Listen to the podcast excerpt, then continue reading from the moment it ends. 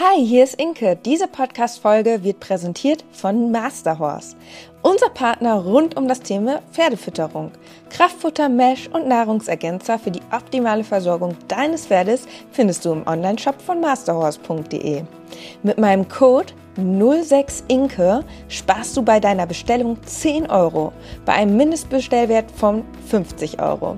Der Shop ist in der Beschreibung und in den Shownotes verlinkt. Tu deinem Pferd was Gutes und probier jetzt die Produkte von Masterhorse aus. Unsere Pferde und auch Schnucks lieben das Futter, denn auch Hundefutter von Masterdog ist im Sortiment. Mein Code ist so lange gültig, wie du dieses Intro hörst. Und jetzt viel Spaß mit der neuen Podcast-Folge.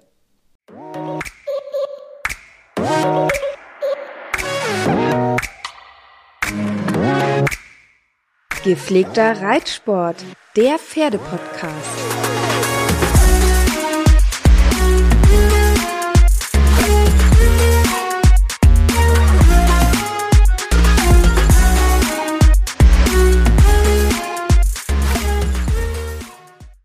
Hallo und herzlich willkommen zur neuen Podcast-Folge. In dieser Podcast-Folge wollen wir über 10 Fehler bzw. Tipps beim Pferdekauf sprechen. Wir haben uns ja jetzt in letzter Zeit viel mit dem Hundekauf beschäftigt, aber Pferdekauf ist sicherlich ein Thema, was uns jetzt auch noch weiterhin begleiten wird, denn wir wollen uns ja immerhin irgendwann vielleicht in naher Zukunft, vielleicht auch in fernerer Zukunft, mal sehen, wie sich das so ergibt, ein Nachwuchspferd kaufen. Und darüber haben wir in letzter Zeit viel gesprochen, Dennis und ich. Und deswegen haben wir uns gedacht, wäre es doch schön, einmal genau zu diesem Thema eine Podcast-Folge aufzunehmen. Denn ich glaube, wir konnten auch schon sehr viel Erfahrung sammeln, was das Pferdekaufen betrifft haben auch einige Fehler gemacht, von denen ihr vielleicht lernen könnt, damit ihr die nicht macht. Und ich würde sagen, dann geht's los. Ganz genau. Vielen Dank für die Einleitung, Inke. Wir starten und zwar haben wir dieses Mal nicht die großen fünf, sondern die großen zehn Tipps und Fehler. Und Inke, ich würde sagen, du startest mit dem ersten Punkt, den wir aufgeschrieben haben. Dieses Mal haben wir uns tatsächlich im Vorfeld auch abgesprochen, denn das ist ein sehr, sehr wichtiges Thema, ein sehr sensibles Thema und emotionales Thema. Und wichtig nochmal an dieser Stelle für alle, das ist immer ein bisschen unsere persönliche Meinung, die wir hier mit reinbringen und unsere Erfahrung, die wir gesammelt haben. Das ist wichtig, damit man nicht äh, glaubt, okay, wir machen hier einen extrem wissenschaftlich fundierten Podcast, wo wir Studien hinterlegen und das ist genau so und das wurde wissenschaftlich belegt, sondern wir sprechen ein bisschen einfach aus unserer Erfahrung heraus und das soll ein ganz entspannter Smalltalk sein. Und wir haben ja auch schon ein bisschen Erfahrung gesammelt, vor allem auch mit Charlie. Und da gibt es natürlich auch viele Sachen, die wir mit euch teilen können. Und wir beginnen aber jetzt mit dem Punkt 1. Inke, starte mal los. Was haben wir aufgeschrieben? Und zwar ein ja, Tipp in Sachen Sicherheit, weil ich finde, Sicherheit ist wirklich ähm, das Wichtigste, auch beim Pferdekauf. Denn ihr kommt da ja in einen Stall mit Pferden, die ihr nicht kennt Vielleicht wird euch nur ein Pferd vorgestellt, vielleicht seid ihr auch bei einem Händler oder so, wo ihr direkt mehrere Pferde probereitet. Und mein Tipp ist da ganz klar, sich das Pferd einmal vorher erstmal vorreiten lassen.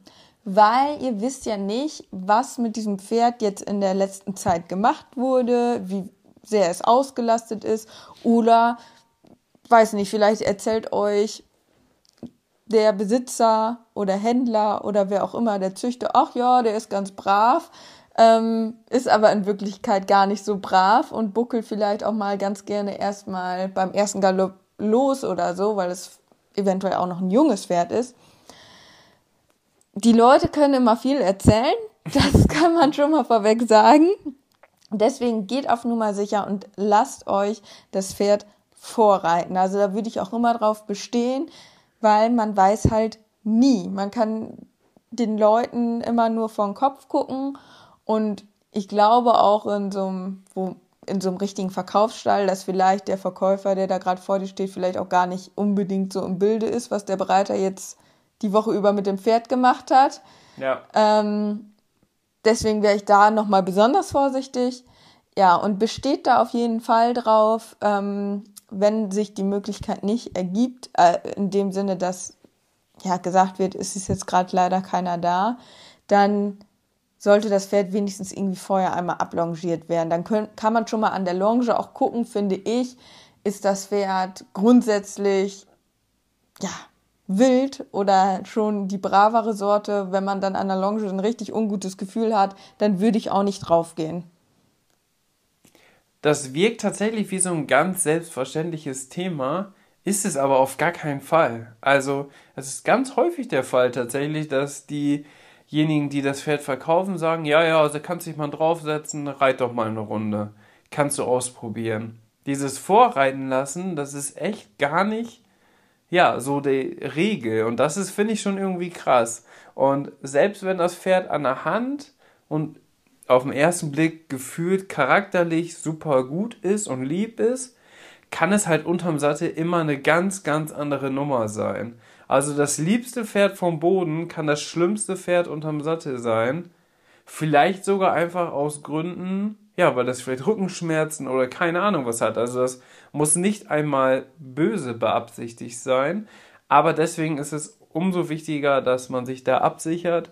Und deswegen würde ich auch immer vorreiten lassen und darauf bestehen. Das kann man ja auch im Vorfeld, bevor man dahin fährt, schon mit denjenigen absprechen dass die dann, die das Pferd verkaufen, den aktuellen Reiter oder Bekannte oder keine Ahnung wen äh, beauftragen und sagen, okay, komm zu diesem Termin mit dazu, damit du das Pferd einmal vorreiten kannst. Das möchten die vielleicht zukünftigen Pferdebesitzer gerne, dass das Pferd vorgeritten wird. Genau, und wenn man kein gutes Gefühl hat, dann finde ich es auch vollkommen in Ordnung, wenn man dann schon drauf sitzt und man merkt so, okay, das ist überhaupt nicht mein Pferd oder ich bekomme sogar Angst, finde ich es auch vollkommen in Ordnung zu sagen, ich breche das Probereiten ab. Die Situation hatte ich tatsächlich auch, als ich auf Pferdesuche war. Ähm, da habe ich das Pferd vorreiten lassen und habe schon so gesehen, dass das halt super unrittig ist und wirklich sehr schlecht geritten wurde einfach, also das hat die ganze Zeit nach dem Schenkel geschlagen Stimmt, und so ja. weiter. Also so wirklich sehr unrittig. Und dann habe ich mich, das war eigentlich schon der Fehler. Und das ist häufig so in diesen Situationen, dass man sich dann doch dazu drängen lässt. So dann gesagt, ja, nee, komm, setz dich doch mal drauf, vielleicht funktioniert das ja bei dir besser und so. Äh, und dann habe ich mich wirklich dazu drängen lassen, dann doch aufzusteigen, obwohl ich schon eigentlich gesagt habe, das Pferd kommt auf gar keinen Fall für mich in Frage. Mhm. Ähm, weil ja es einfach auch vorne und hinten nicht zu mir gepasst hat. So, aber dann bin ich halt trotzdem in den Sattel gestiegen, bin dann halt auch ein bisschen getrabt und dann hat das Pferd auch angefangen, nach meinem Schenkel zu treten. Und ähm, ja, dann meinten die halt so, ja, nee, galoppier doch jetzt mal an und so. Und ich dachte nur so, ey, das Pferd, das tritt jetzt schon im Trab nach dem Schenkel, nach, nach meinem Schenkel und war auch so total triebig. Ich, erstens wusste ich gar nicht, wie ich das jetzt in Galopp kriegen soll. Zweitens hatte ich mega Angst, dass das halt richtig ausrastet, wenn ich jetzt angaloppiere. Und dann habe ich auch gedacht, das hat überhaupt keinen Sinn. Ich breche das jetzt ab. Ich muss mir hier, also ich muss hier niemandem etwas beweisen. Ja. So, und wenn man halt merkt, das ist nichts, dann besser absteigen und aufhören. Weil die Zeit könnt ihr euch sparen und auch das Risiko. Ja, auf jeden Fall. Würde ich so unterschreiben. Ja, und dann sollte man sich da auch nicht zu schade sein, da muss man dann auch drüber stehen und nicht irgendwie denken, man müsste jetzt hier beweisen, äh, dass man damit um kann. So, so, weil man fühlt sich dann ja in dem Moment auch so gedrängt irgendwie und will sich dann vielleicht auch gut als Reiter darstellen ja, also dann, wenn man das Gefühl hat, kein gutes Gefühl hat, absteigen. Dann lasst es sein. Da hast du auch fast jetzt einen Punkt schon vorweggenommen. Aber wir haben als erstes auf Punkt Nummer zwei, haben wir mehr oder weniger durch die Digitalisierung eine ganz neue Möglichkeit, wie man den Lebenslauf des Pferdes checken kann. Und ich habe das genannt Ergebnisse checken. Hängt natürlich immer davon ab, ob das Pferd jetzt schon auf dem Turnier war oder ob das Pferd vielleicht noch nicht auf dem Turnier war oder ob es ein Freizeitpferd ist, was gar nicht auf dem Turnier ist oder so. Das hat natürlich immer natürlich Auswirkungen auf diesen Punkt, den ich jetzt beschreibe. Aber Ergebnisse checken ist tatsächlich eine sehr, sehr gute Möglichkeit, um zu schauen, was hat das Pferd alles schon aus sportlicher Sicht zum Beispiel gemacht. Das heißt, wann war das schon auf dem Turnier? Mit wem war das auf dem Turnier? Weil heutzutage gibt es immer noch Leute, die einen erzählen, das Pferd war zehnmal auf dem Turnier, neunmal platziert. Du guckst das nach, das Pferd war zehnmal auf dem Turnier, einmal platziert. Mhm. Aber solche Leute gibt es, die einfach sowas behaupten. Was halt richtig krass ist, aber aus eigener Erfahrung gesprochen, erzählen die Leute immer, wie toll sie sind, wie toll ihre Pferde sind, dass wir alles im Griff haben, dass das unglaublich gut ist, dass das immer erfolgreich ist auf dem Pferd, auf dem Turnier. Und dann guckst du das an, guckst das nach auf unterschiedlichen Plattformen, die es so gibt. Und da siehst du einfach, das ist einfach gelogen. Also die Leute lügen einfach. Mhm. Und das ist mir so oft schon aufgefallen. Das sind oft dann die Leute, vielleicht kennt ihr die auch im Stall, die gerne von sich selber sprechen. Das mag ich sowieso überhaupt gar nicht, wenn die immer nur von sich sprechen, wo ich denke, oh Leute, ja, ich hab das und das und ich und ich bin so gut und oh, oh, ist das ein tolles Pferd. Aber nur ich kann das Pferd reiten, weil wir haben so eine Verbindung und das ist ganz schwierig zu reiten für jemand anderen und oh, wenn ich das Gut, so, aber das wäre natürlich nicht so optimal, wenn die Person das erzählen würde, dass es ansonsten sehr schwierig zu reiten wäre. Beim Verkauf. Ja, ja. ja. Nee, und deswegen, aber das ist auf jeden Fall eine Möglichkeit, wobei Achtung, es ist tatsächlich möglich, nicht bei den Daten, die man zum Beispiel bei den FN-Erfolgsdaten und so weiter nachschauen kann, aber bei den anderen Online-Plattformen, die Ergebnisse, Turniervideos und so weiter online stellen, können die Reiter, Besitzer etc. können sogar Ergebnisse streichen lassen, um die Bilanz des Pferdes da besser aussehen zu lassen. Deswegen auch Vorsicht. Ist so ein schmaler Grad zwischen dem, was wirklich das Pferd hat und nicht. Also es gibt da auch, ja, wie überall eigentlich schwarze Schafe, deswegen muss man da echt auch aufpassen. Es gibt auch teilweise gibt es Pferde, die unter anderem Namen gestartet sind. Da steht dann mhm. drin, dass das Pferd M platziert ist, aber das Pferd hat noch nie in seinem Leben M-Sprung gesehen. Dann wurde einfach über den anderen Namen, aber das ist natürlich schon echt kriminell, aber da, da kennt man auch Beispiele, ähm, wie dann einfach, ja, die Erfolgsbilanz des Pferdes gefälscht wird. Deswegen auch da vorsichtig sein. Aber grundsätzlich muss man sagen, das ist die größte Mehrzahl an den Leuten, da sieht man schon, okay, wo war das Pferd unterwegs?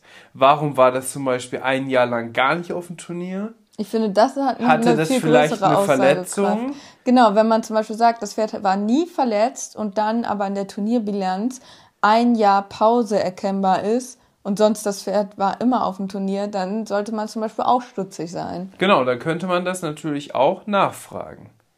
Aber da kommen wir gleich hin. Inke, der nächste Punkt ist nicht drängen lassen. Was meinst du damit? Genau, also diese klassische Aussage wie, ich habe noch andere Käufer, ihr müsst euch schnell entscheiden. das ist natürlich so eine Aussage, die wird durchaus getroffen, denke ich, um Druck auszuüben, damit man sich schneller entscheidet, weil ja, die meisten Verkäufer haben natürlich auch keine Lust, dass da so lange noch rumgedruckt wird, sondern wollen in der Regel ja, wenn die merken, es passt, sage ich mal, dann ja auch das Pferd verkaufen, ne? Ja. Ähm, aber in einigen Fällen ist es vielleicht auch wirklich so, dass noch andere Interessenten da sind.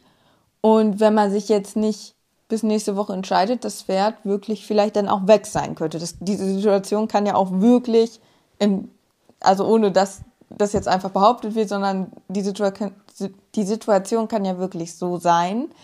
Trotzdem sollte man sich davon nicht drängen lassen.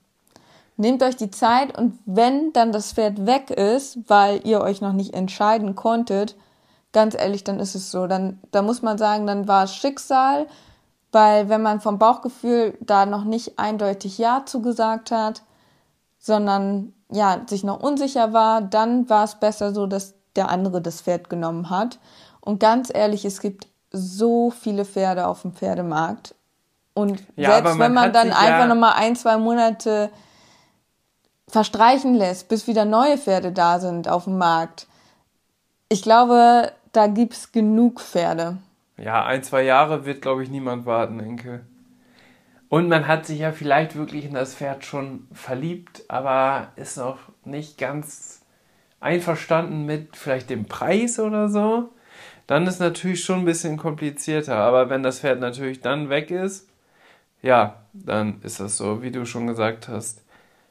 Ich glaube, dieses Drängen lassen sollte man auch nicht unbedingt. Und jeder Verkäufer sagt, ja, da haben wir, schon viele Interessenten. Ja, es macht das Pferd ja dann auch attraktiver, dass man denkt, okay, da sind auch andere, die dieses Pferd haben wollen. Das ist ja so ein ganz einfaches Prinzip, ne? Ja, ganz genau. Jemanden mitnehmen, da habe ich ein Fragezeichen hintergeschrieben. Denn das kann sowohl positiv, aber auch negativ sein. Wie meine ich das? Und zwar, wenn man wenig Erfahrung hat, dann sollte man vielleicht seinen Trainer oder Bekannte oder Pferdewirtschaftsmeister oder Stallbetreiber, wo das Pferd später hinkommen soll, das eigene Pferd. Egal was, sollte man vielleicht fragen, ob die, dadurch, dass die mehr Erfahrung mit dem Pferdesport haben, ob die nicht mitkommen wollen zum Ausprobieren. Um einfach selber dann nochmal, ja, sozusagen Fazit zu ziehen und sagen, passt das Pferd zu dir? Ja oder nein? Warum negativ? Das kann natürlich auch negativ sein, wenn die begleitende Person jetzt vielleicht gar nicht so 100% genau weiß, was du überhaupt möchtest mhm. und kann dich in deiner Entscheidung auch auf gewisse Art und Weise beeinflussen. Dass man das dann so ein bisschen eingeredet bekommt. Und das ist, glaube ich, auch sehr, sehr schwierig. Deswegen sollte das schon auf jeden Fall eine Vertrauensperson sein und nicht eine, wo ihr wisst, okay, die hat wohl Ahnung von Pferden, aber oder der hat Ahnung von Pferden, den nehme ich mit, weil ich unbedingt jemand mitnehmen muss. Also dann würde ich lieber eher alleine als zu als jemanden, der dich vielleicht nicht gut kennt und auch nicht weiß, was genau du möchtest. Genau, weil das können wir auch aus eigener Erfahrung sagen. Ich war nämlich damals auch so, dass ich gesagt habe, in jedem Ratgeber steht, nimm eine erfahrene Person mit. Das Problem war nur, ich kannte persönlich gar keine erfahrene Person. Das heißt, ich habe, weil ich das alles so lehrbuchmäßig auch machen wollte, eine erfahrene Person mitgenommen, die mich persönlich aber gar nicht gut kannte. Ja. Und mich in dem Sinne auch nicht gut beraten konnte, weil sie ja eigentlich gar kein, also gar nicht wusste, was ich genau will. Klar habe ich das im Vorfeld gesagt, aber ähm, die Person musste ich auch wirklich kennen. Und im Endeffekt muss ich sagen, hat das nicht so viel Sinn gemacht. Aber, also, dann hätten wir besser komplett alleine losfahren können. Ne? Genau, genau. Also es hängt tatsächlich immer davon ab. Ne? Das lag dann vielleicht daran, weil man sich wirklich noch nicht gut kannte und im Nachhinein stellt sich vielleicht heraus, oh, vielleicht hätte ich doch lieber ein Springpferd, oh, ich hätte vielleicht doch lieber ein Dressurpferd da muss man natürlich wirklich schauen, okay, was will man? Und dann vielleicht eine passende Person finden, die dich da wirklich gut beraten kann. Genau. Wenn ich jetzt ein Springpferd suche, dann rufe ich meinen befreundeten Pferdewirtschaftsmeister an, der Berufsreiter ist im Springsport. Dem würde ich dann zum Beispiel Videos von dem Pferd schicken und sagen, okay, wie ist deine Meinung? Weil ich weiß, der hat wirklich das Interesse daran, dass ich ein für mich gutes Pferd bekomme, also womit ich meine Ziele, die ich habe, erreichen kann oder womit ich meine Bedürfnisse, die ich habe, befriedigen kann. Weißt du, was ich meine? Ja. Und dann finde ich es aber auch wichtig, dass man sich die Entscheidung nicht abnehmen lässt. Genau, sondern dass ja. man sich nur einen Rat einholt, hey, was denkst du über das Pferd und nicht, soll ich das Pferd kaufen, ja oder nein. Weil das kannst nur du selbst entscheiden. Es kann sein, dass sportlicher Sicht, dass deine Trainerin sagt, wow, geiles Pferd, geiler Preis, kauf es auf jeden Fall, du musst dieses Pferd kaufen und du selber hast aber das Gefühl, dass du irgendwie ja gar keine Bindung zu dem Pferd bekommst oder dir das Pferd vielleicht auch einfach unsympathisch ist oder oder man hat es ja manchmal so, wohl. genau, oder man fühlt sich einfach nicht wohl im Sattel. Und wenn man dann ein schlechtes Bauchgefühl hat und sagt, hm, eigentlich ist das jetzt nicht mein Pferd. Ich, die Situation hatte ich auch beim Probereiten, dass ich mal ein Pferd geritten bin, das war sportlich, wäre das so schlau gewesen, das zu kaufen. Aber ich habe halt einfach so gemerkt, das passt nicht zu meiner Person, einfach zu mir als Persönlichkeit auf persönlicher Ebene. Sportlich top, aber vom Gefühl her, no. Und da ist es halt auch ganz wichtig, dass man sich da nicht reinreden lässt und sich diese Entscheidung, also die Entscheidung musst du selber treffen. Das ist ganz wichtig. Vor allem im Springen gibt es halt ganz häufig auch Pferde aus sportlicher Sicht extrem gut, aber im Alltag und beim Training absolute Katastrophe. Also die machen überhaupt gar keinen Spaß auch zum Reiten. Ne? Und du bist ja nicht nur jeden Tag auf dem Turnier, sondern du musst fünf, sechs Tage das Pferd dann zu Hause reiten. Und das muss dir als Privatperson, wenn du das jetzt hobbymäßig machst, muss dir das natürlich auch Spaß machen. Stell dir vor, du hast ein Pferd, was überhaupt keinen Spaß macht beim Reiten, was du vielleicht immer ausbinden musst oder Schlaufzüge drauf oder keine Ahnung was, weil du sonst gar nicht vernünftig reiten kannst. Mhm. Und zu Hause ist es wirklich einfach nur ein Kampf, aber du bist damit erfolgreich auf dem Turnier weil es auf dem Turnier halt einfach abliefert und einfach gut ist, ne? Ja, aber da kommt es auch drauf an, was will man. Vielleicht sagt der eine, ja, pff, im Alltag, da beiß ich einen sauren Apfel, ich will den Erfolg. Ne? Dann ja. passt es ja auch wieder. Aber wenn man sagt, ich möchte halt einfach auch einen Kumpel haben, der im Alltag mega Spaß macht, wo ich mich jeden Tag freue aufs Reiten und Turniere sind mir jetzt nicht ganz so wichtig, dann ist das nicht das Richtige. Und es gibt natürlich auch beides. Ne? perfektes Pferd, super rittig, super Charakter und erfolgreich auf dem Turnier.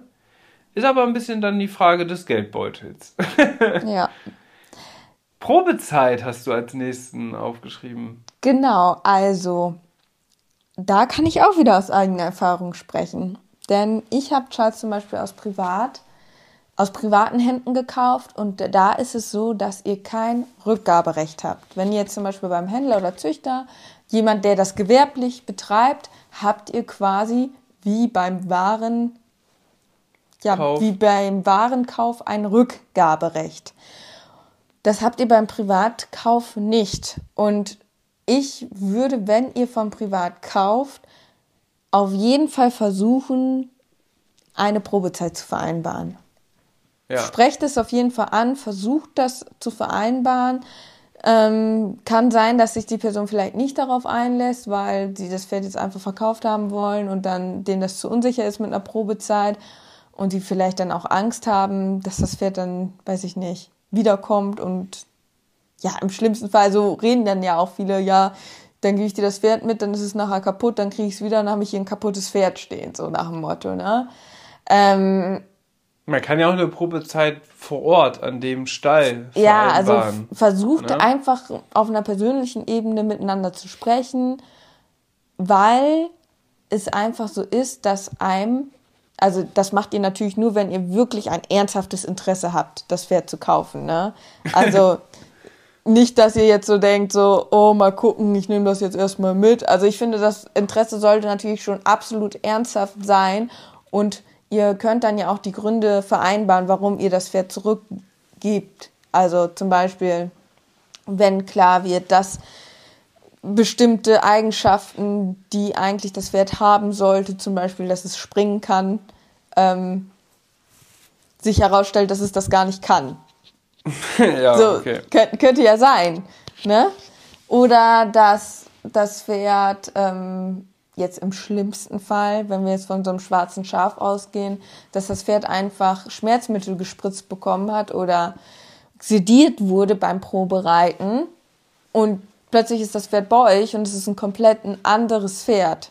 Ist auch ein weit verbreitetes Thema. Also mhm. man denkt jetzt immer, ja, aber das ist, das kommt ja nicht vor. Wer sediert denn das Pferd? Wir können aus Erfahrung sprechen, dass das doch eine sehr, sehr weit verbreitete Methode ist, um das Probereiten für den zukünftigen Pferdebesitzer so angenehm wie möglich zu gestalten. Also das muss immer, ihr müsst immer daran denken, die Leute versuchen euch das Pferd zu verkaufen und wollen natürlich, dass alles ideal funktioniert. Ne? Also das Pferd war noch nie so sauber wie zu dem Zeitpunkt. Das ist perfekt einbandagiert. Das ist, keine Ahnung, perfekt vorbereitet das ist natürlich nicht die Realität, ne? Und deswegen, da muss man immer aufpassen. Und ja, da gibt es natürlich auch verschiedene Methoden, Möglichkeiten. Deswegen wäre das mit so einer Probezeit oder über so einen längeren Zeitpunkt ausprobieren oder Zeitraum ausprobieren ähm, noch was anderes, weil dann erlebst du das Pferd mehr im Alltag. Und das ist ja das, was du am Ende auch zu Hause haben möchtest mit deinem Pferd. Mhm. Ich persönlich würde, glaube ich, wenn wir jetzt nochmal auf Pferdesuche gehen, bevorzugt tatsächlich direkt vom Züchter auch kaufen wollen, wenn sich das so ergibt und da ein passendes Pferd bei ist, weil ich weiß, dass die das in der Regel etwas professioneller handhaben mit der Rückgabe und so. Du hast ja das Rückgaberecht ja. und die nehmen auch mal eher ein Pferd zurück wie eine Privatperson, mit der man vielleicht eine Probezeit jetzt vereinbart hat, aber die Privatpersonen, die sind dann ja meistens schon so, dass sie dann vielleicht die Box schon gekündigt haben und dann ist es so, okay, du könntest mir das Pferd jetzt zurückgeben, haben wir auch drüber gesprochen, aber ganz ehrlich, ich habe jetzt schon die Box gekündigt, ich weiß gar nicht, wohin jetzt mit dem Pferd. Ja. So. Ja, oder, oder ein Pferd wirklich so aus privaten Gründen, aber wo das vielleicht auch noch gar nicht inseriert wurde irgendwo mhm. ähm, sondern wo wirklich aus privaten Gründen das verkauft wird, aber den Leuten das wichtig ist, dass das Pferd zum Beispiel bei uns dann hinkommt, weil die wissen, wie bei uns die Haltungsbedingungen sind, dass die das Pferd weiter verfolgen können über Social Media und so weiter und so fort. Das sind ja auch vor allem bei Privatpersonen immer auch sehr starke Argumente, warum entscheidet man sich jetzt dafür, das Pferd zu verkaufen. Das muss einem auch immer bewusst sein. Ne? Also ein Händler oder ein Züchter, der ist natürlich, oder das ist natürlich deren Hauptziel, das Pferd irgendwann zu verkaufen. Vom Privat gibt es immer in gewisser Art und Weise andere Gründe. Es kann auch einfach sein, dass es eine Privatperson ist, die Pferde ausbildet, da Spaß dran hat und die dann verkauft. Aber es kann auch persönliche, private, gesundheitliche Gründe haben, das äh, ist natürlich auch immer sehr, sehr interessant, vor allem dann auch für den Neupferdebesitzer zu wissen, warum überhaupt, ne? Ja, also auf jeden Fall, wie ihr merkt, das ist ein Thema mit vielen Grauzonen und letztendlich muss man immer persönlich gucken, wie kann man was machen, aber versucht es anzusprechen. Die ja. größte Grauzone ist übrigens die Gesundheit des Pferdes. Und da kommen wir zu, schon zu Punkt 6. Und zwar eine sogenannte AKU. Ankaufsuntersuchung. Die große oder die kleine? Was ist da zu beachten? Was sollte man machen? Also mit großer und kleiner Einkaufsuntersuchung ist gemeint, das hängt eigentlich ein bisschen nur davon ab, wie viele Röntgenbilder man macht. Also mhm. röntget man nur sozusagen die Schlüsselstellen vom Pferd. Nee, Moment, Oder kleine AKU ist nur Gesundheitscheck ohne Röntgen. Ist komplett ohne? Ja, also zumindest als wir, als ich das letzte Mal auf Pferdesuche war. Ach so. Also das ist quasi nur einmal vortraben, gucken auf weichen, harten Boden. Beugeprobe. Generell das Pferd, das Gebäude begutachten und beim Großen machst du dann halt auch Röntgenbilder. Und je nachdem kannst du dann entscheiden, wie viele du haben willst. So, es gibt halt welche, die lassen gefühlt das ganze Pferd durch Röntgen. Ja. Kommt halt auch drauf an, was du mit dem Pferd machen willst, so, ne? Ja, und das hängt natürlich auch wieder davon ab, wie teuer das ist. Also ich glaube, man spricht auch schon von kleiner, von der kleinen Einkaufsuntersuchung, wenn man halt diese Beugeprobe etc. das alles mit einbezieht und zusätzlich noch vier, fünf Röntgenbilder, um zu schauen, hat das Pferd zum Beispiel einen Chip im Bein etc. Mhm. Aber was immer dann halt bei der großen Einkaufsuntersuchung dabei ist, das sind dann wirklich 16 bis teilweise 32 Bilder, wo wirklich der ganze Rücken durchgecheckt wird und so weiter und so fort. Also das, was auch zum Beispiel die ganzen Auktionspferde durchlaufen, das ist wirklich der Rundum-Check. Also alles, was aus tierärztlicher Sicht möglich ist, um zu gucken, ist das Pferd gesund oder halt nicht. Und das ist natürlich auch, je nachdem, was für ein Budget man jetzt ansetzt beim Pferd, auch wiederum ein großer Kostenfaktor. Mhm. Wie würdest du es denn handhaben? Vor allem auch mit dem Thema, welcher Tierarzt sollte das machen? Also Tierarzt nach Möglichkeit immer der eigene. Wenn man keinen hat, weil man vielleicht sich zum allerersten Mal ein Pferd kauft, kann ja auch sein. Ja. Ähm, sollte man halt irgendwie einen unabhängigen Tierarzt ja, sich besorgen. Was ich nicht empfehlen würde, und das steht halt auch in vielen Ratgebern, ist, dass man den Tierarzt quasi von dem Pferdebesitzer nimmt. Weil der kann natürlich, oder vielleicht sogar von dem Züchter oder Händler, weil der kann natürlich das eventuell immer auch zum Gunste des Verkäufers das dann auslegen, wenn er halt mit denen in Kontakt steht. Weil häufig, das nehmen wir ja auch so wahr, ist es in der Pferdebranche so, dass ja, zum Beispiel so ein Pferdehändler und Tierarzt auch mal gut befreundet sein können. und Vielleicht ja, auch aus finanzieller Sicht gut ja, befreundet. Da muss man natürlich immer vorsichtig sein. Also ihr merkt schon, das Thema Pferdekauf und Verkauf ist unglaublich kompliziert und es ist halt auch, es geht halt ums Geld. Und, und, oft muss man auch dazu sagen, sind, wenn Befunde da sind, ist das auch immer so ein bisschen Auslegungssache.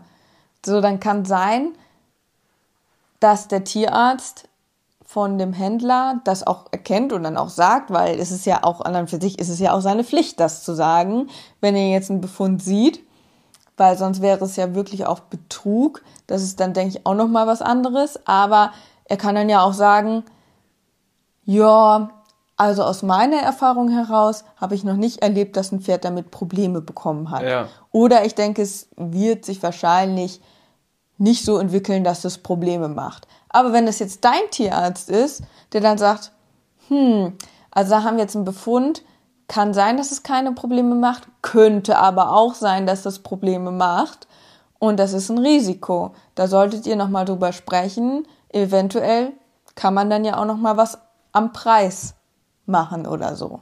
Ja. Das ist immer eine ganz gute Art, auch sich vielleicht entgegenzukommen, weil das ein Pferd gar nichts hat, kommt in den seltensten Fällen vor. Und was auch häufig der Fall ist, vor allem bei Züchtern, Händlern und so weiter, dass sie den sogenannten Züchter-TÜV machen. Also, dass die das Pferd einmal durchchecken lassen vorm Anreiten, ähm, ob das irgendwas hat. Also wirklich Röntgenbilder vom Rücken und so weiter und so fort, ob das auch wirklich geeignet ist als Reitpferd mhm. was ich ja auch als sehr, sehr sinnvoll erachte. Aber dann wird häufig auch zum Beispiel in der Verkaufsanzeige und so weiter dann gesagt, Züchter-TÜV ist vorhanden, aber das Pferd ist sechs Jahre und läuft schon seit zwei Jahren auf dem Turnier. Das heißt natürlich in den drei Jahren unterm Sattel kann ja auch sehr, sehr viel passiert sein. Deswegen würde ich schon immer auch darauf achten, auch einfach vielleicht selber, wenn man auf der Suche ist, vielleicht das Budget mit einzuplanen, dass wenn man das Traumpferd gefunden hat, dann nochmal wirklich eine aktuelle, eine aktuelle AKU zu machen. Ja. Und nicht eine AKU, die vor drei Jahren war, dann als Basis nehmen, okay, das Pferd ist ja gesund. Weil zwei, drei Jahre unterm Sattel, Inke, du weißt es, da kann einiges passieren. Da kann einiges passieren. Aber trotzdem ist es ja natürlich mega gut, wenn das Pferd schon mal vor ein paar Jahren zum Beispiel auch durchgecheckt wurde. Genau, ein seriöser Züchter, der macht das auch. Ja, ne? und also, wie gesagt, in den seltensten Fällen ist halt wirklich gar nichts, gar nichts. Und immer ist, ich weiß nicht, vielleicht, wenn es nur ein Chip ist, aber dann kann man zum Beispiel ja auch dann drei Jahre später gucken, komm, da äh, gucken wir jetzt nochmal gezielt nach, weil das war auffällig. Ähm, und guckt dann, ist der Chip gewandert oder nicht. Und dann weiß man auch, ist das bedenklich oder nicht. Deswegen ist es natürlich cool, wenn es schon mal Röntgenbilder gibt. Aber dann würde ich auf jeden Fall gucken, inwiefern haben sich diese Röntgenbilder jetzt verändert. Aber es ist eine gesundheitliche Momentaufnahme. Und von heute auf morgen kann sich das auch ändern. Ja. Das heißt, du kannst auch ein Pferd mit 1er TÜV haben und das ist danach platt und hat irgendwas. Du kannst auch ein Pferd mit einem schlechten TÜV haben, was vielleicht schon einige Befunde hat, wo dein Tierarzt aber sagt, okay, aber ich glaube, dass der damit vielleicht keine Schwierigkeiten oder wenig Schwierigkeiten haben wird, wenn das Stallmanagement gut läuft, zum Beispiel, mhm. wenn ihr das vernünftige füttert, also wenn ihr vernünftiges Futter habt und so weiter und so fort, könnt ihr mit dieser Einschränkung des Pferdes, mit dem Befund, sehr gut leben und sogar noch am Turniergeschehen teilnehmen. Und dann kann es sein, dass ihr noch 10, 15 Jahre mit dem Pferd ideal unterwegs seid und ihr habt ein Einser-Pferd, TÜV-Pferd gekauft und damit habt ihr nur Probleme. Also das gibt es natürlich auch, deswegen wichtig, AKU ist immer nur eine Momentaufnahme. Inke, Abstammung. Ja, also viele sagen ja, auf den Papieren kann man nicht reiten und die Abstammung wäre nicht wichtig oder viele behaupten ja, die Abstammung ist mir nicht wichtig. Ich persönlich bin der Meinung, man sollte schon auf die Abstammung gucken, denn wenn ich ein Dressurpferd haben möchte, macht es halt einfach keinen Sinn, sich ein Springpferd, ein Pferd zu kaufen mit einer Springabstammung. Ja. Und ich muss aber tatsächlich sagen, dass wir das erschreckend oft schon gehört haben. Ja, eigentlich wollte ich ja ein Dressurpferd. Jetzt habe ich hier so ein Springpferd stehen. Und umgekehrt. So nach dem Motto, ähm, ja, eigentlich wollte ich das und das und hat dann aber von der Abstammung her sich komplett was anderes gekauft. Ähm, ja, die können ja auch springen. Oder ja, die können ja auch Dressur laufen. Ja, es hängt aber auch davon ab, was du mit dem Pferd willst. Und du, also das beste Beispiel, Praxisbeispiel ist, schau dir eine Dressurpferde A an und schau dir eine Springpferde A an, also wo die jungen Pferde sind, und schau dir da die Abstammung an. Das ist in den meisten Fällen zu 95, vielleicht sogar bis 99 Prozent so, dass sowohl auf der Vater- als auch auf der Mutterseite Springabstammung ist. Oder Vater-Mutter-Seite Dressurabstammung. Jetzt ist Inke in dem ähm, Ankommen gestartet, wo auch viele Profis starten, viele junge Pferde starten. Die haben alle Abstammung vom Allerfeinsten. So, das ist, das ist tatsächlich so. Hängt natürlich davon ab, was du möchtest. Wenn du ein vierseitiges Pferd haben willst, dann reden wir schon wieder über eine ganz andere Situation. Dann ist vielleicht so ein Ludo interessant. Vaterseite Springen, Mutterseite Dressur. Na, damit genau. hast du genau. die Möglichkeit vielleicht Aber begrenzt in der Dressur und im Springen was zu erreichen. Aber wenn du nur Dressur oder dich nur auf Springen spezialisierst, würde ich doch eher auch dahin tendieren, dass man sich da wirklich eine gute Abstammung sucht. Mhm. Je, am Ende, je wilder das Pferd, umso besser in der jeweiligen Disziplin. Ja. Und was ich auch da sagen muss, ist, es gibt halt bestimmte Hengste, dem man einen gewissen Ruf nachsagt. Und wenn man jetzt weiß, dass man ein unsicherer Reiter ist oder ein ängstlicher Reiter, dann nimmt einfach kein Pferd mit solch einer Abstammung, wo den Hengsten schon nachgesagt wird, dass die nicht einfach sind. So, dann nimmt ein Hengst, der brav ist zum Beispiel, wo ja. man sagt, die sind sehr rittig und äh, weiß ich nicht, sind nicht ängstlich. Klar, Ausnahmen bestätigen alles so. Also es gibt halt immer Ausnahmen. Ja. Aber wenn ihr das wisst, dann, dann macht, also dann macht einfach nicht den Fehler und denkt irgendwie so, ja, ja, auf den Papieren kann man nicht reiten und am Ende habt ihr dann vielleicht ein sehr unpassendes Pferd, was überhaupt nicht zu euch passt. Ganz genau. Da sind wir eigentlich auch schon bei einem weiteren Thema. Punkt Nummer 8. Hinterfragen und den Verkaufsgrund. Das habe ich ja gerade auch schon mal kurz angesprochen. Aus Züchtersicht, aus Händlersicht ist es ja klar, warum ein Pferd verkauft werden soll. Ne? Also es wurde angeritten, ausgebildet und da möchten natürlich Menschen dran verdienen, weil das vielleicht einfach auch deren Gewerbe ist deren Lebensunterhalt. Die müssen halt mit dem, was übrig bleibt, müssen die halt einfach ihr Brot kaufen. Mhm. Im wahrsten Sinne des Wortes. Bei Privatpersonen ist der Verkaufsgrund extrem unterschiedlich. Wie ich ja auch schon gesagt habe, aus persönlichen, gesundheitlichen, finanziellen Gründen, es kann alles sein. Oder es kann sein, dass jemand das mehr oder weniger nebengewerblich macht, also nicht angemeldet, sondern einfach den Spaß daran hat, Pferde auszubilden und die dann teurer zu verkaufen und sich damit ja, mehr oder weniger ein Taschengeld dazu zu verdienen oder ein Budget zu verdienen, womit man dann wieder neue junge Pferde einkauft und so weiter und so fort. Also ihr kennt ja den Ablauf, wie es so ist. Aber das sollte man dann immer als Interessent hinterfragen. Also fragt wirklich aktiv nach, vor allem dann bei Privatpersonen, warum wollt ihr das Pferd denn verkaufen? Habt ihr vielleicht schon mal gecheckt, so wie die Bilanz des Pferdes war und so weiter und so fort? Und dann findet man vielleicht auch schon heraus, wie ehrlich ist die Person mit mir oder wie unehrlich ist die Person mhm. mit mir. Vielleicht kommt dann was so, ja, also mit dem Pferd, äh, ich habe weniger Zeit, deswegen möchte ich das unbedingt verkaufen. Ist aber eigentlich super gut und ja, sonst hätte ich es auch behalten, aber ich möchte es jetzt verkaufen. Hast du vielleicht in der Bilanz gesehen, dass aber in den letzten Prüfungen es gar nicht funktioniert hat? Und dass es eher so ist, dass vielleicht die Reiterin oder die Besitzerin mit dem Pferd einfach nicht weiterkommt aus sportlicher Sicht und das der Grund ist, warum das Pferd verkauft wird. Und so kann man, glaube ich, schon einiges herausfinden. Und da sollte man wirklich auch offen hinterfragen, was ist der Grund und vielleicht einfach auch mit verschiedenen Leuten darüber sprechen, was ist deine Meinung dazu oder vielleicht kennst du jemanden, der da am Stall ist und fragst mal nach. Wie ist das Pferd so? Du, du kennst das ja vielleicht jeden Tag durch den Alltag da am Stall.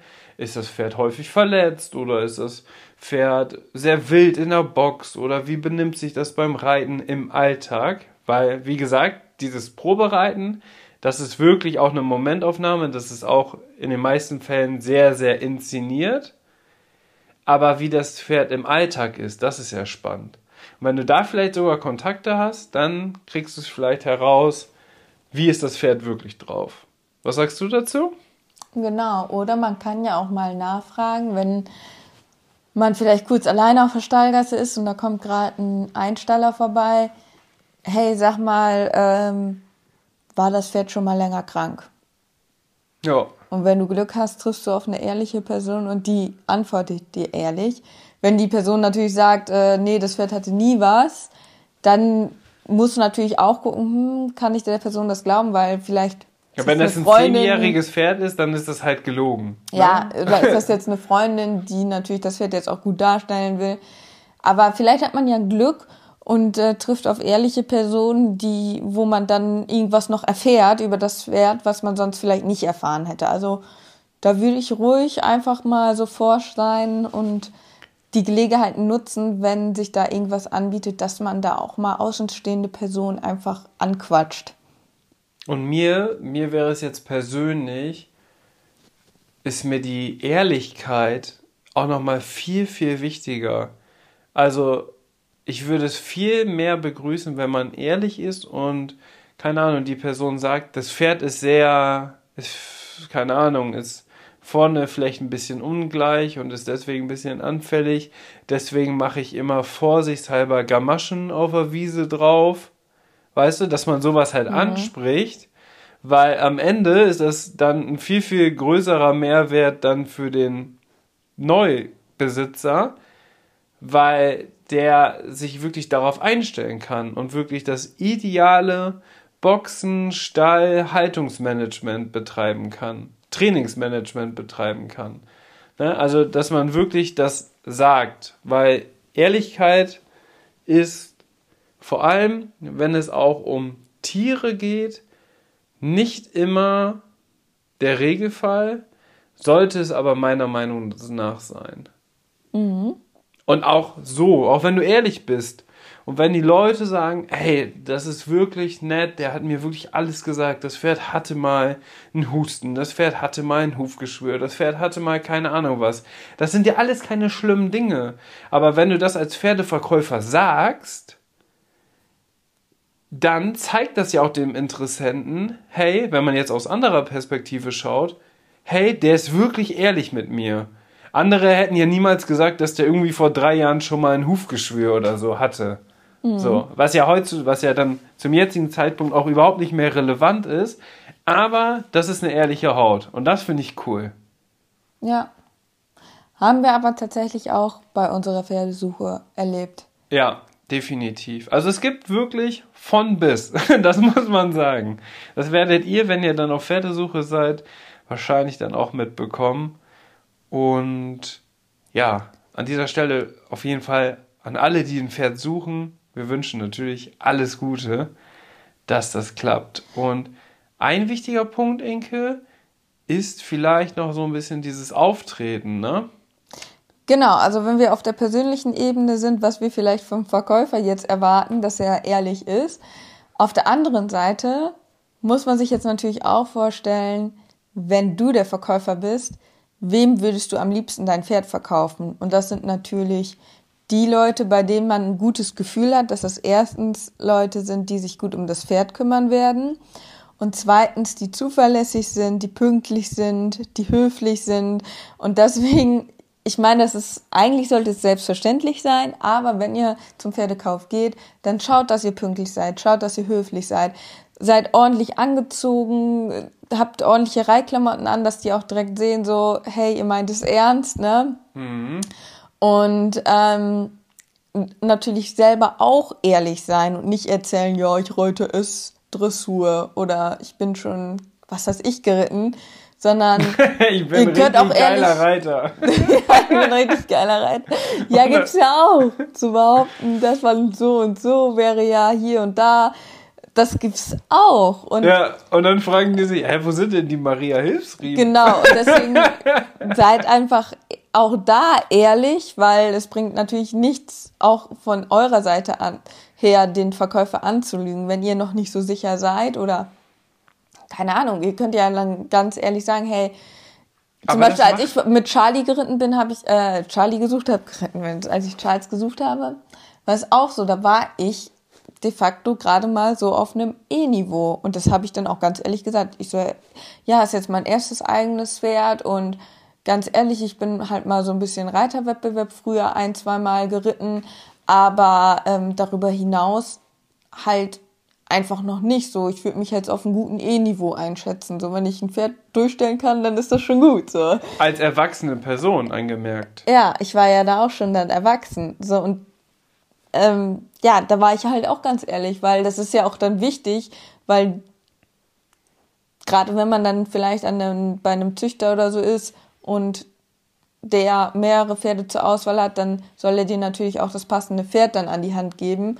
Und so kann man dann ja auch schon ehrlich miteinander kommunizieren, weil es soll ja funktionieren am Ende des Tages, auch für den Verkäufer. Für den Verkäufer ist es natürlich auch doof, wenn er dann hinterher merkt, oh, das hat irgendwie gar nicht zusammengepasst und das Pferd ähm, geht dann durch mehrere Hände, weil ähm, ja das nicht gepasst hat, ne? Ja. Ähm, das finde ich auch ganz wichtig und natürlich, wenn man sich gut präsentiert, ehrlich ist und so weiter und die, der Verkäufer halt einfach auch ein gutes Gefühl bei dir hat, dann ist man natürlich auch wieder in dem in der Perspektive vielleicht selbst auch noch mal zu verhandeln und zu sagen, hey, ich habe ein gutes Gefühl, ich glaube, das passt echt super. Ähm, können wir nicht noch mal ein paar hundert Euro runtergehen? So, und wenn der Verkäufer bei dir ein gutes Gefühl hat und dem vielleicht auch wirklich wichtig ist, dass es das Pferd zu jemandem kommt, zu dem es gut passt, wo man ein gutes Gefühl hat, dann sagt er vielleicht, hey, ja, komm, ich gehe noch 500 Euro runter, dann ist er deiner. So. Das kann sehr positiv sein. Aber wir haben auch viel schon gehört von Leuten, die Pferde verkaufen, wie unverschämt teilweise die Leute sind, die dann da hinkommen, meinen, äh, ja, wir wollen hier ein Pferd kaufen, äh, von wegen, die könnten sich jetzt alles erlauben ähm, und kommen eine Stunde später und was weiß ich nicht. Also es gibt auch einfach Leute, die irgendwie glauben, sie wären jetzt die Könige, weil sie Geld ausgeben das wollen. Ist, genau das wollte ich gerade sagen. Ich, ja, wir wollen Geld ausgeben, also wollen wir jetzt hier wie die Könige ja. behandelt werden. Also beim Pferdekauf finde ich nicht, dass der Spruch passt, der Kunde ist König. Finde ich, passt da überhaupt nicht hin. Überhaupt gar nicht. Ja. Sollte man überhaupt nicht und nie so sehen, tatsächlich. Bei den meisten Leuten, jetzt nicht bei den Händlern und Züchtern, da vielleicht auch, aber deutlich weniger, aber bei den Privatpersonen ist es ja auch oft so, dass das Pferd einfach auch Familienmitglied ist, so als Haustier angesehen wird. Und dort ist oft natürlich dann auch der Spruch Platz vor Preis. Und das hat natürlich auch einen Grund. Mhm. Und deswegen hast du ja auch schon gesagt, da kann man dann auch nochmal vom Preis runter, weil wenn die Person weiß, okay, der kann jetzt nur, ich will das Pferd für 12.000 Euro verkaufen. Die Person kann aber nur 10.000 Euro bezahlen. Aber ich weiß, dass es das Pferd da richtig gut hat. Und das ist genau das, was ich mir vorgestellt habe, wo mein Pferd hinkommen kann. Ja, dann sind die natürlich auch bereit, das für 10.000 zu verkaufen. Die würden niemals das an 2.000 Euro dann festmachen dass das Pferd dann vielleicht die Chance nicht bekommt, an so einen tollen Platz zum Beispiel zu kommen. Das ja. ist auch nochmal wichtig. Inke, der letzte, der letzte Punkt. Punkt.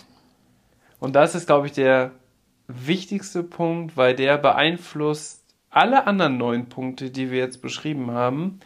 Und zwar, was will man eigentlich mit dem Pferd? Hört sich blöd an, aber was will man mit dem Pferd? Oder was will man mit einem eigenen Pferd? Was für Konsequenzen hat das, dass ich ein eigenes Pferd habe? Haben wir auch schon drüber gesprochen. Ja. In der letzten oder vorletzten Folge haben wir doch auch darüber gesprochen, was für Konsequenzen ein eigenes Pferd hat. Aber Viel Bauchschmerzen, weniger Geld, wenig, viel, viel weniger Freizeit und so weiter und so fort. Hört unbedingt in die Folge noch rein. Aber was will man mit dem Pferd erreichen? Also was ist dein Ziel? Möchtest du ein Pferd haben, womit du richtig cool ausreiten gehen kannst? Möchtest du ein Pferd haben, womit du auf dem Turnier erfolgreich bist? Möchtest du ein Pferd haben, womit du zu Hause Dressur und Springen, aber keine Turnierambitionen hast? Das sind sehr, sehr viele Punkte. Möchtest du Western reiten, Barock? Die ganzen anderen Disziplinen, suchst du ein Volti-Pferd, hm. kann ja auch sein. Also, das ist natürlich sehr, sehr wichtig, aber vor allem jetzt auf dich bezogen, auf dich meine ich dann die Person, die jetzt gerade dann ein Pferd sucht und sich hier bei uns im Podcast jetzt Tipps abholt. Überlege ganz genau, was möchtest du mit dem Pferd? Was möchtest du erreichen? Bist du eher im Team Springen? Bist du eher im Team Dressur? Was sind deine Ziele für die nächsten zehn Jahre? Was möchtest du machen? Weil der Kauf eines Pferdes, das ist ein ganz großer Lebensabschnitt, wo man sich dann für das Pferd entscheidet, sich für das Pferd verpflichtet. Klar, am Ende kann man es immer wieder verkaufen, ist im Pferdebereich auch deutlich häufiger als jetzt im Hundebereich. Ein Hund sollte man eigentlich immer auf Lebenszeit kaufen. Ein Pferd nicht zwingend notwendig, aber ist ja für die meisten Leute, vor allem wenn es das erste eigene Pferd ist, ja eigentlich auch das Ziel. Bei uns ist es ja auch so, dass Charlie unverkäuflich ist. Charlie wissen wir, der bleibt für immer bei uns. Der hat uns alles ermöglicht. Das war Inkes erstes eigenes Pferd. Ja, zum das Beispiel ist was deswegen, ganz Besonderes. Genau, und deswegen war mir auch bei der Suche total wichtig, dass der so vom Charakter her auch eher so gechillt ist und sehr lieb und sowas, damit ich einfach weiß, dass das auch lange funktioniert, auch wenn er nicht mehr sportlich geritten wird, er trotzdem Spaß einfach ein, ja, dass er einfach auch im Alltag Spaß macht. Ja. So, das war mir halt zum Beispiel dann sehr wichtig. Und je nachdem, also eigentlich, was will man, das beeinflusst ja alle Punkte, die wir jetzt eigentlich genannt haben. Ob das die Ankaufsuntersuchung ist. Wenn man jetzt nur Freizeit reiten will, dann ist der Befund vielleicht gar nicht so schlimm. Wenn du aber Turnierambitionen hast, vielleicht schon. So, das ist halt genau, man muss sich immer fragen, was möchte ich und inwiefern kann ich Kompromisse eingehen und inwiefern möchte ich auch Kompromisse eingehen. Da würde ich sogar sowas wie eine Checkliste oder so machen. Mhm. Checkliste oder sogar eine Pro- und Contra oder sogar eine Pro- und Kontraliste, wo du dann halt wirklich einmal aufschreibst, was spricht für das Pferd, was spricht dagegen, weil es gibt immer auch ein paar Sachen, die einen sicherlich stören werden oder wo man sagt, oh, das könnte vielleicht jetzt unsicher sein, da bin ich mir noch nicht so sicher. Dann schreibt man, kann man das ja einmal aufschreiben, um das dann auch wieder rationaler zu sehen, weil ich glaube, das Schlimmste, was passieren kann, ist so, oh, ich habe mich in den verliebt, weil der ist so wunderschön. Eigentlich passt die Abstammung nicht zu mir, der Charakter ist auch irgendwie gar nicht so passend für mich. ähm, aber das Pferd ist wunderschön und ich kann das jetzt nicht wieder her. Aber sowas, also das ist jetzt sehr übertrieben. Ja, gesagt. 50 Prozent so. der Hörer denken jetzt, ja, genau so ist das mir. also natürlich denkt man dann in dem Moment, oh ja, den, den möchte ich gerne haben und blendet das andere dann so aus, so, ne? Das darf einem halt nicht passieren, jetzt übertrieben gesagt. Ja, aus einer rationalen Entscheidung passiert dann oft eine emotionale Entscheidung. Ja, genau, und das darf halt eben nicht passieren. Wobei ich halt sagen muss, das Bauchgefühl, das muss halt immer stimmen. Wenn ihr jetzt sagt, so, hm, eigentlich passt alles, aber das irgendwie habe ich irgendwie habe ich das Gefühl, das Pferd passt trotzdem nicht zu mir. Das ist sehr gefährlich, weil wenn du dich dann fürs Pferd entscheidest und dann funktioniert es doch nicht oder es ist krank oder verletzt, dann machst du dir immer Vorwürfe. Bei Charlie war es so, du hast dich vom Bauchgefühl her zu 100% für Charlie entschieden. Mhm. Egal was kommt. Und er war ja zwei Jahre, ihr kennt ja, also die meisten, die den Podcast hören, die hören ihn ja auch regelmäßig. Ihr kennt ja die Story mit Charlie, dass der wirklich eineinhalb, zwei Jahre danach mehr oder weniger gar nicht einsatzbereit war und einfach gar nicht geritten werden konnte. Und trotzdem haben alle Bekannten, alle Freunde, haben alle immer gesagt, ha, das bereust du jetzt aber. Aber du hast immer für dich entschieden, nö. Das trotzdem, trotz alledem, trotz der ganzen Schwierigkeiten, die ich habe, ich hatte das richtige Bauchgefühl und es macht mir einfach richtig Spaß mit Charlie. Und das war ja. immer im Fokus, was andere auch gar nicht glauben konnten, dass das, also, dass man auch so da dran geblieben ist. Ne? Genau. Und dass er genau. jetzt mit 17 Jahren ist er fitter denn je, sozusagen. So, da hätte man auch nicht mit rechnen können. Aber du hast immer daran geglaubt. Und deswegen, das war ja deine Bauchgefühlentscheidung am Ende. Ja. Weil es war mit Abstand nicht das rittigste Pferd, was du ausprobiert hast. Es war nicht das beste Pferd aus sportlicher Sicht. Ah, es war natürlich das schönste Pferd. ich habe nur nach Aussehen. Nein, ich ha nein, ich habe Charlie auch rein rational aus den Argumenten gekauft weil das wirklich auch zu mir gepasst hat. Weil zu dem Zeitpunkt wusstest du ja auch noch nicht, dass du eher Dressurreiterin bist. Mhm. Ich wollte ein Pferd. Ich wollte eigentlich mein erstes eigenes Pferd sollte so sein, dass ich mit dem einfach alles machen kann. Springen, Gelände, Dressur. Und das konnte Charlie alles, war super brav, mega lieb und das war mir halt auch super wichtig, weil zu dem Zeitpunkt bist du ja noch nicht geritten und ich wusste, ich bin alleine mit dem Pferd. Ich, wenn ich Probleme habe, ich habe niemanden. Niemand aus meiner Familie kann mir helfen, keiner hat da Ahnung von. Ich muss, also für mich war immer das Schlimmste, dass ich mir ein Pferd kaufe und dann nicht selbst mehr mit klarkomme und dann ja. vor einem Riesenproblem stehe, weil ich, weil, weil es nicht funktioniert. Und deswegen war es für mich wichtig, ich brauche ein Pferd, deswegen auch ein etwas erfahreneres Pferd, deswegen habe ich Charles auch gekauft, mit, der war ja damals zehn Jahre, wo viele vielleicht sagen, oh, viel zu alt schon, ich möchte lieber ein jüngeres Pferd. Nee, ich habe ganz gezielt gesagt, nee, ich möchte gerne ein älteres, erfahrenes Pferd, wo ich mir einfach sicher bin, dass es so vom Umgang und alles funktioniert. Und das war Charlie. Deswegen, und Charlie war auch das Pferd, mit dem ich alles machen konnte, mit dem ich alles ausprobieren konnte und wo ich dann gemerkt habe, ich möchte mehr Dressur reiten, wo wir uns dann ja auch mehr in die Dressur entwickelt haben und in dem Rahmen so weit auch entwickelt haben, wie wir es konnten. Und demnach kann ich sagen, heute, dass Charles wirklich meine beste Entscheidung war von den Pferden, die ich Probe geritten bin. Auch rein rational gesehen. War natürlich schade, dass er die erste Zeit ausgefallen ist, aber das ist dann auch irgendwo das Glück oder das Pech, das man dann hat. Das kann man im Vorfeld ja nicht wissen. Wir hatten auch alles gemacht, getan und gecheckt. Manchmal hat man dann auch einfach mal Pech. Und das war so, aber dadurch, dass es eine Bauchentscheidung mit war, habe ich es nie bereut und wusste einfach, Charlie ist mein Pferd. So. Das wusste ich einfach und deswegen war es für mich auch nicht, es war für mich schlimm, mit ihm viel Schritt zu laufen und nicht reiten zu können, weil ich hatte mir das ja so lange gewünscht. Aber ich bin immer neben ihm gelaufen und habe trotzdem immer gedacht, wir sind Freunde und egal was kommt, wir stehen das durch. Und dadurch habe ich auch mit dem Reitsport angefangen. Ja. Oder einfach mit dem Pferdemensch-Leben. Letzte Frage, Inke. Würden wir heute den Podcast machen, wenn du dich nicht für Charlie entschieden hättest? Nee. Ich glaube auch nicht. Dann wäre ich, glaube ich, niemals mit Social Media angefangen.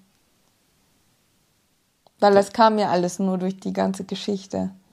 Deswegen, solche Entscheidungen, ein Pferd zu kaufen, das hat wirklich Auswirkungen auf dein Leben. Das hört sich jetzt so klischeemäßig an, aber am Ende ist das genauso. Jede Entscheidung, die du triffst, ist verrückt. Ich dachte, Genauso, jetzt kommt so ein richtig weiser Spruch. Ja, ich wollte auch, ich wollte erst so einen weisen Spruch raushauen, aber dann dachte ich, nee, Leute, wir reden ja hier immer Real Talk, ihr wisst es ja. Aber ich habe mir dann überlegt, okay, wir haben uns jetzt auch für einen Hund entschieden und das ist wieder ein neuer Lebensabschnitt. Ja, ich bin gespannt, inwiefern das, ich glaube, das wird unser Leben jetzt auch nochmal komplett auf den Kopf stellen. Ja, glaube ich auch.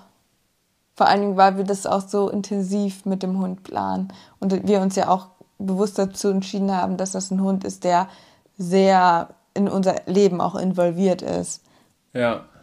Also, Freunde, in drei Wochen ist es soweit, dann kommt Schnucks. Aber wir hören uns erstmal in der nächsten Podcast-Folge. Vielen Dank, dass ihr wieder eingeschaltet habt. Ihr dürft uns natürlich gerne bewerten. Da freuen wir uns drüber. Und Inke, letztes Wort und dann sind wir raus. Ciao. Ich möchte einfach nur sagen, macht es gut und, und kauft euch Pferde. Kauft euch Pferde. Nein, folgt euren Träumen. Nein, und also ich will einfach sagen, ich glaube, das ist eine besondere Entscheidung und nehmt euch Zeit dafür und wenn ihr diese Entscheidung trefft, dann genießt sie. Ciao. Ciao.